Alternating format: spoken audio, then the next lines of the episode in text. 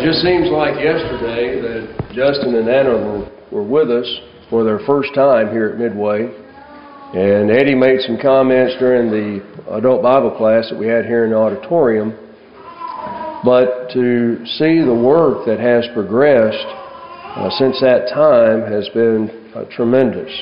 And if you get an opportunity and, and, would like to talk with Justin and Anna following the service and as, as uh, we eat in the fellowship hall downstairs, please do so.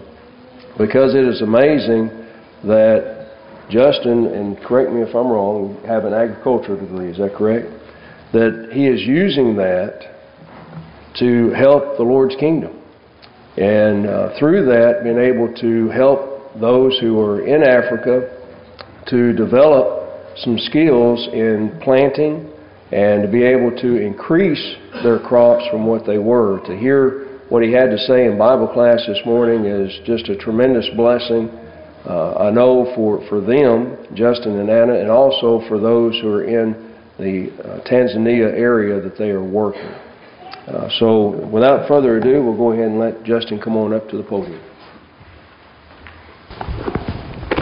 If you uh, would open your Bibles to Romans 12. Here in a second, we're going to read from verses 3, three through 8. Um, as you're turning, um, I'm, I'm, thankful and excited to be able to be here with you this morning. Um, me and my wife and I love to travel around and get to see everyone again and get to visit and and fellowship with the different churches as we're traveling. Um, and uh, we're just we're just excited and thankful that we can be here with you today. Um, I'm also excited that I get to get to preach a little bit. Most of the time as we're traveling, I'm, I'm more presenting the work, and so I'm glad for the opportunity to get up here and preach and uh, get to step out of my comfort zone a little bit. I learned to preach in Africa. Uh, my first sermon ever was over there, so I'm I'm used to having a translator up here with me. Um, that's beneficial to me because when I speak, someone translate it, and what I said, no one knows what I, what, no one hears the words that are coming out of my mouth. They don't understand them. So that helps me a lot because I'm not a great orator of words. I get fumbled up a little bit, and sometimes what I say doesn't make a lot of sense, but my, my translator usually takes care of that for me. Um, so if you would, bear with me as we, we, we go through this and as I'm learning and as well. Um, this, uh, most people that come over get nervous about speaking with a translator, but I love it because you can get your thoughts together, you can look at your slide, you can make sure what you're saying is, is what you want to say. But here, you got to continuously keep talking. Um, those of you that get to know me or know me know that's not my talent, that's my wife's talent. She does most of the talking in the family. And so having to do this is a little bit different. Um, if you will, let's start today looking at Romans 12, 3 through 8. The title for the sermon today is, is Seeds to Souls. Um, as we're going through this first part of this, you're going to have, not have a clue about what, why I chose this topic. You're going to be thinking, no wonder he doesn't preach very much. Um, so, but bear with me. Hopefully, when we get to the end of this, you'll understand where I'm coming from with this topic, and that uh, we can hopefully learn from this together. Um, if you will, Romans 12 verses 3 through 8 is what we'll be reading this morning. It's, and this is from the ESV. It says, For by the grace given to me, I say to everyone among you, not to think of himself more highly than he ought to think but to think with sober judgment, each according to the measure of faith that God has assigned. For as in one body we have many members, and the members do not all have the same function. So we, though many, are one body in Christ, and individually members one to another, one of another, sorry. Having gifts that differ according to the grace given to us, let us use them if prophecy in proportion of our faith, if service in our serving, the one who teaches in his teachings, the one who exhorts in his exhortation, the one who contributes in his generosity, the one who leads with zeal, and the one who does acts of mercy with his cheerfulness. Paul uses the same imagery to several different churches. He uses it in 1 Corinthians 12 to the Corinthian church. Um, Ephesians 4, 7 through 6, he's talking to the uh, Ephesian church there in Ephesus. This idea that, that, the, that the church has, is part of a body that each excuse me, that each individual member is part of a body, and we all have a function to serve for that individual body. So everyone has a role, everyone has a function to, to perform and benefit of the whole church as a whole. Um, it's our job as Christians to use these gifts to build each other up, to encourage one another. As Christians, we belong to each other, we minister to each other, we need each other and we're all essential for the spiritual growth and maturity of the body of the church. Now, But the thing is here, we all have different gifts. We all have different abilities. We all are important, though, when we use those gifts and use those abilities to strengthen the church, to strengthen your kingdom. And so that is one of the things I want to talk about here today. But in the church, we see two different types of people that go against what um, what Paul is saying. And my wife's back here, you didn't click the slide. I get to talking and I forget what I'm supposed to do. So there was Romans 12, 3 through 8. Sorry about that. Um, I just seen her over there click. So she tries to keep me straight. Um, so today I want to look at two different people that we see in the church who um, who kind of go against what Paul is teaching here. Two two mindsets that a lot of us have that goes against what Paul is teaching that we all matter, that we're all together, that we all have to use what we have to to encourage and build up the, the church as, as a whole. The first one we'll see in Romans 12:3 here. Um, we've already read this. It says, "Not to think of himself too highly than he ought to." As humans, we're taught from the moment that we're born by society to be proud of ourselves, to the American dream to pull ourselves up by our boots and, and make something of ourselves. If we work hard, if we go out and do things, then, we can become whatever we want to be based off our own abilities, our own talents. We're taught to be proud of our education, our jobs, our houses, our cars, everything in society as far as when you're watching TV, as you're reading publications, all those things that we see day to day teach us to be proud of our own abilities, to be proud in our own accomplishments. But the Bible teaches us something different. In 1 Corinthians 1 through 31, it says, Let the one who boasts boast in the Lord. Why is Paul saying that here? What is Paul's reasoning for saying these things? And it's, it's because God is the giver of these gifts. We did not earn these things. We did not you know, do these things ourselves. God, our Creator, gave us these abilities and gave us these gifts to be used for Him, to be used for His service, to be used for His church, to be used for His kingdom. And it's our job to do that. Now, pride can, in oneself, pride in one's own ability, can be a dangerous thing both for our own Christianity and, and for the church as, as a whole. When we're doing things to, to be seen by others, when we're doing things to, to glorify ourselves, uh, and this is not beneficial to our own spiritual life and it's not beneficial to the church. But when we're doing things because we love others, when we're doing things because we care for others, that's when the church grows. That's when our faith grows. That's when our love grows. And that's one, one thing that we see that people do that goes against what Paul is teaching here that all of us are important. All of us have roles and jobs to do for the benefit of the, of the kingdom. Now, the other person I want to talk about, and I want to spend most of my time talking about today, and I think I forgot to switch the slide again. Know, I did it right that time. Um, is found in Matthew 25, 14 through 30. Um, we're not going to read this whole reading. I'm going to paraphrase this thing. But this is the other example that we, or the example of some people that we see in the church that's going against what Paul is teaching here. Now, in Matthew 25, 14 through 30, most of us know this story, uh, the story of the talents where the master is, is leaving town and he leaves money for three different servants. Um, and for the first two servants, he left money. Those servants went out and used that money to double what they had been given. And so when the master came back, the master was, was excited. He was glad. He was thankful that they had done these things. And because of that, he would praise them and then put them over more things. Now, the guy I want to focus on today is that last servant, the, the one talent man, as we call him in the parable.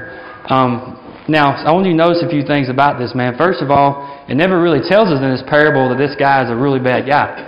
Um, basically, all it says is that he, he was afraid, so he went and hid the, the talent or the money that he was given because he was afraid. It doesn't say that this guy was this great sinner. He was a great blasphemer, was out teaching false doctrine, and was this terrible man. The one thing that we're told about him is that he was afraid.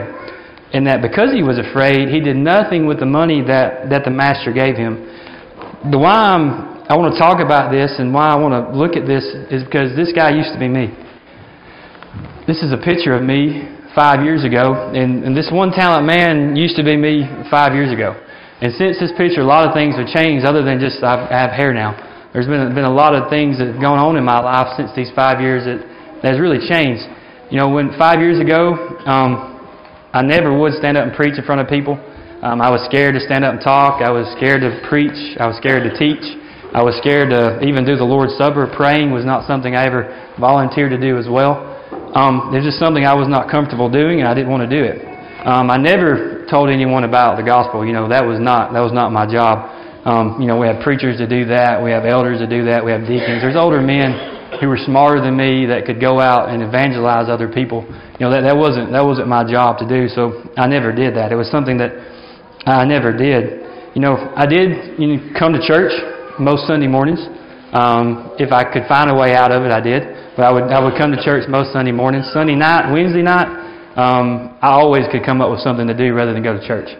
Um, when I did attend church, and I'm not making, please do not get mad, I'm not making fun of the people in the back row. I always sit on the back row. And as soon as the last prayer was said, right before Amen, we would get up and head out because we wanted to get something to eat. You know, that, that was what I did five years ago. That was something that I, that I, I didn't, wasn't worried about going to church. I went to church to keep up appearances, uh, basically. Um, it just so happened that when I went to college, I happened to pick a college where um, there was a lady that knew my mother, and so I had to attend services on Sunday morning. I didn't know she was there before I got there, but once I got there, I didn't go the first few Sunday mornings, and my, she called my mom and told on me. So then my mom called me and said, "Why you're not at church on Sunday?" So I had to show up on Sunday morning. Luckily, she was an older lady, so she was not able to get out on Sunday nights and Wednesday nights, and because of that, I was not able to get out on Sunday nights and Wednesday nights. And so that was that was my college life. I'd show up on Sunday morning. Um, if I ever saw on Facebook that she wasn't feeling good, sometimes I would risk it and not go.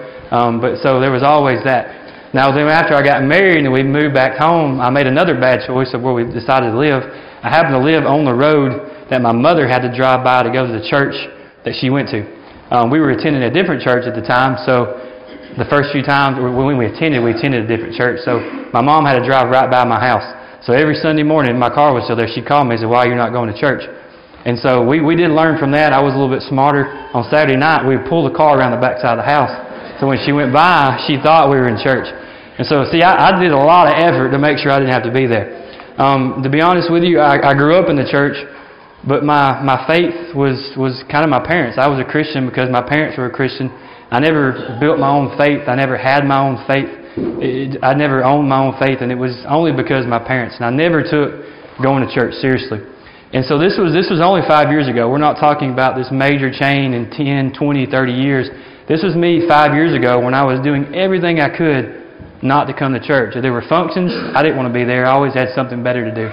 If there were things, get togethers, I always had an excuse for why I could not be involved. But how did that change? How did I go from you know being this bald headed guy standing up there with a goat to having long hair and being able to stand up and preach to you today? You know, how did I go from never sharing the gospel to anyone to I've had uh, you know hundreds of Bible studies with people. How did that transition happen? How did I go from being this one talent man who was afraid to do anything to this man who travels around? I've preached tons of times in the States now. I've preached in Africa. I've preached in several different places. But I get up and do it. How does that has changed in such a short time? Well, it all started, and this is not some grand thing you're going to think. You're like, this is crazy. But it all started because of food, to be honest with you. Um, one of my talents is eating. I love to eat. Luckily, my job um, is really hard manual labor a lot of times, so it keeps me slim. But I, I love to eat. I'm a man who uh, is a good friend of ours now. He's a really close friend of ours now because he's the one that kind of brought us back into the church. He invited us to go out to eat with him after church with the college age kids. Um, so we were not really attending. He would drive an hour out of his way. He would pick us up, drag us out of the house, carry us to church. And we would go because after church we would go to Chattanooga and eat and eat uh, dinner. There's a lot of good places to eat in Chattanooga. If you've never been up there, it's, it's a great place to go out and eat. So I was super excited about that. So just by sitting in that class and this man, you know, using two hours every Sunday and Wednesday to come and pick us up, we started building these relationships with these kids. Because of that, it led into other things. We started helping with some inner city work. Then we got into that and started liking it. We started um, doing some stuff with a food pantry uh, with the church that had. And then from that, the man who was teaching those classes then left, and he went on um, to have a full-time uh, ministry somewhere else. And I got kind of thrown in to have to teach those classes. It was not something that I was comfortable with. It's not something at the time that I really wanted to do, but I was thrown into that position because there was no one else, so I started teaching the, the college-age classes. See, you can see this progression, this progression of things. And then um, Brother Gary, who was uh, he at the time he was back and forth um, in, in Chamala, which is southern Tanzania. He had to go back and pick up his stuff, and he asked us to go with him. So we went to Africa with him and, and fell in love with it. Um, when we came back, we were approached by the man who asked us to come and, and do the farming project, Brother Cy Stafford, who asked us to come do the farming project in Arusha. Well, you know, even at this time when we were asked this, you know, we made excuses. You know, what are we going to do with all these animals that we have. We, we have a house. What are we going to do with this house? You know, there's, there's all these things that, you know, we just can't get up and, and run off and leave all these things that we're doing and, and go to Africa. Well, those are the two main things that we use as excuses after that meeting. Um, so this meeting was on a Saturday. We drove all the way to Hattiesburg. Um, on Monday morning, when my wife walked in the vet's office that she worked for, there was a note laying on the table. Um, that note said, call um, this lady who was interested in, in, looking at some of our meat rabbits that we were raising. And uh, Anna called this lady, and she was talking about wanting dairy goats as well. And by the time the conversation had ended, this lady had agreed to buy everything that we had on the farm. So she bought all 250 animals and then came and got them and took them all to her farm. So we were complaining on you know, Saturday that there's no way we could do this. On Monday, all the animals were gone. Um, so they, that was out of the way. We couldn't make excuse about that. Well, then on Thursday of that same week, there's a lady at her work who was getting married about the same time that we were kind of throwing around going, and she wanted to know if, if we do do mission work, if she could rent our house from us. Um, so we ended up leaving right after her wedding so that she could rent her house. That's why we left so fast. We did all this in about six months, and we did that so that this girl could rent her house right after she got married. So it's funny when you when you look back at these things and you make excuses the way God kind of pushes them out of your way. Then that's one point that I want to make about that story of the talents is that when the the one talent man was rebuked by by the master, what happened to that one talent that he had? That talent was given to one of the other men. See, when we we give the things that God has given us, when we use the talents that God has blessed us for to serve Him, when we turn those things over to serve Him, we're given new talents. We're given more opportunities. We're given new opportunities to do different things just by being faithful in the little bit that was given. You know, I, I, could, I didn't think that I could go out and, and train preachers. I didn't think that I could go out and teach others. I didn't think I could stand up here today and preach. But I thought, you know, I'm, I know farming. I could go teach these guys to farm so then they can go out and preach others. The minute I hit the ground, um, two days into being there, one of the preaching, one of the guys over the school said, um, one of the guys backed out. We need you to speak. So, you know, you're the missionary. You know how to preach. Well, they didn't know that. I never preached before. I came to be a farmer. And so, after being in Africa for um, four days, I spoke in front of over 250 people at a leadership conference that we were having. There were people from all over the world. They are meeting and expecting this great speakers to be up there, and it was my first time ever. And then two weeks later, um, the first campaign group comes in. Well, because of some things that happened, Brother Cy, he had to leave, and, and we were the ones on the ground at the time. Daniel had been gone. So we were asked to you know, carry these guys around. So I was forced to start doing my own Bible studies after two weeks of being there.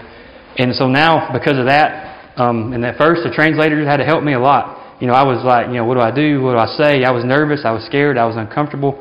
But I did it. And so, as we're faithful with some things, God starts opening more doors for us to be faithful with more. And so, you can see from there, just by giving our, turning over the farming, agreeing to go help someone with the farming stuff, has opened more doors for me to preach, to teach, whereas I would never speak to anyone. Now, um, just going out in public, I have conversations with people about the Bible. That was something that I never would ever do. Um, if you know me, I'm a huge Alabama fan. Um, and so I can talk about Alabama football from here until whenever you want to stop. And so that, that was something that I was passionate about. I love sports. And so that was something I always wanted to talk about. Well, we were in Kentucky um, a few weeks ago. Um, I was speaking at um, a congregation there in Bowling Green. Um, my, fa- my grandfather was ex-military, so I cannot stand being late. Um, if he said be there at 9 o'clock, if you weren't there by 8.30, he was calling you that you were not you were late to his house, even though he told you to be there at 9. And so that gets, I'm always, I always want to be early, earlier, I get nervous. And so we, we actually showed up for this meeting about three hours early. And that was my fault because Anna was like, we don't have to leave yet. And I was like, no, we have to get on the road. And so, of course, she was right. We get there about three hours too early. And so um, we're sitting there. He's like, what are we going to do now? So we went and got some coffee and we started walking around the mall. Well, of course, my wife, she likes to look at shoes. And so we were walking through the shoe store. And there was a, a young man that was kind of following us around, asking us questions. And I had my Alabama stuff on. And um, we were talking, and he was like, roll tide. And I was like, roll tide, man. He's like, where are you from? And I told him I was actually I was from Alabama, but I actually lived in Africa. He was like, "Whoa, that's cool. What are you doing there?" And so that conversation turned into we started talking about the Bible. And then as we were talking, he ended up giving me his uh, email address, and he, we're friends now on Facebook. And while I've been in the States, we've been communicating back and forth about verses and things and helping him study the Bible through social media. Now, if you'd have known me five years ago, as soon as someone said roll tide, that was, you know, a two or three hour conversation about Alabama football.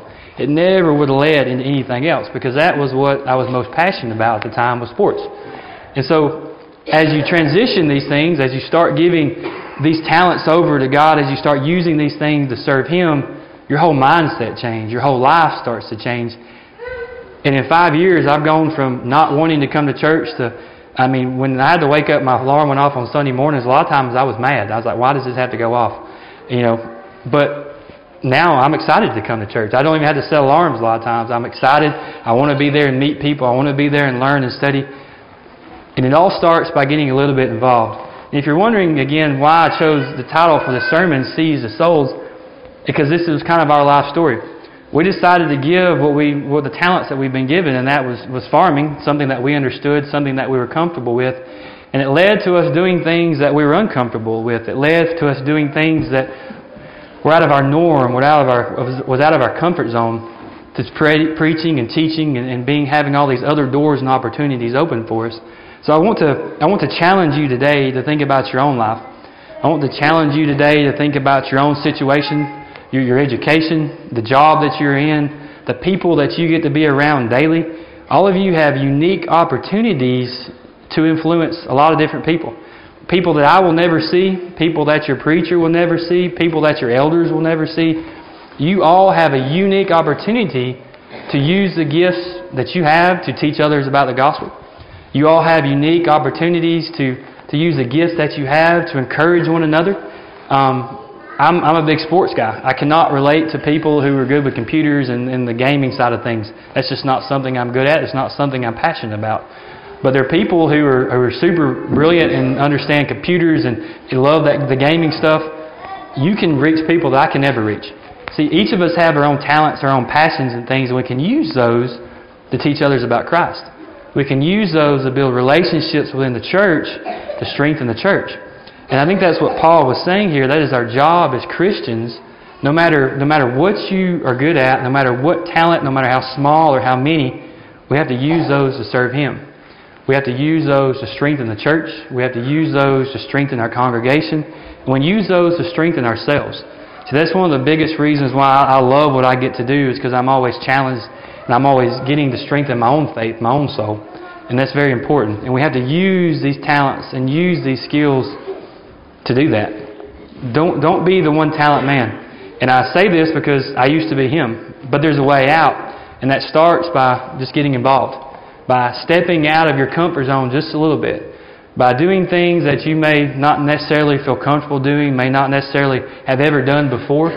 But when you do these things, when we turn these talents and gifts over to God, he opens up more doors for us. He leads us into things that we may never thought that we could be doing. If you would ask me five, six years ago, would I ever be standing up in front of someone preaching, I laughed at you. Even my friends think it's hilarious because I almost failed public speaking. I was a terrible public speaker. And I was a straight A student, but public speaking was, I just couldn't do it. I would get nervous, my knees would start shaking, I'd start stuttering. And I always feel like I was going to puke, like right before even, even in classroom, but when I had that thing.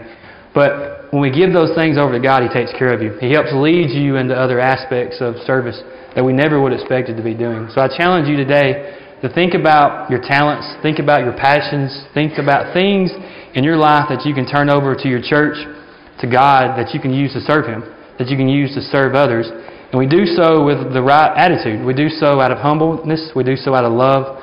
We do so because we care for others, not to be seen by others. If we do that, the church will grow, our own faith, our own love, our own Christianity will grow, and we can be the church and the congregation that, that the Lord wants us to be. So I challenge you today to, to think about those things.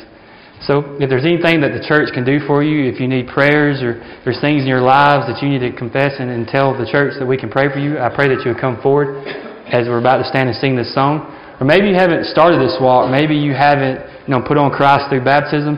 If, if the church can be of any help for you today, we pray that you would, the day would be the day. Thank you.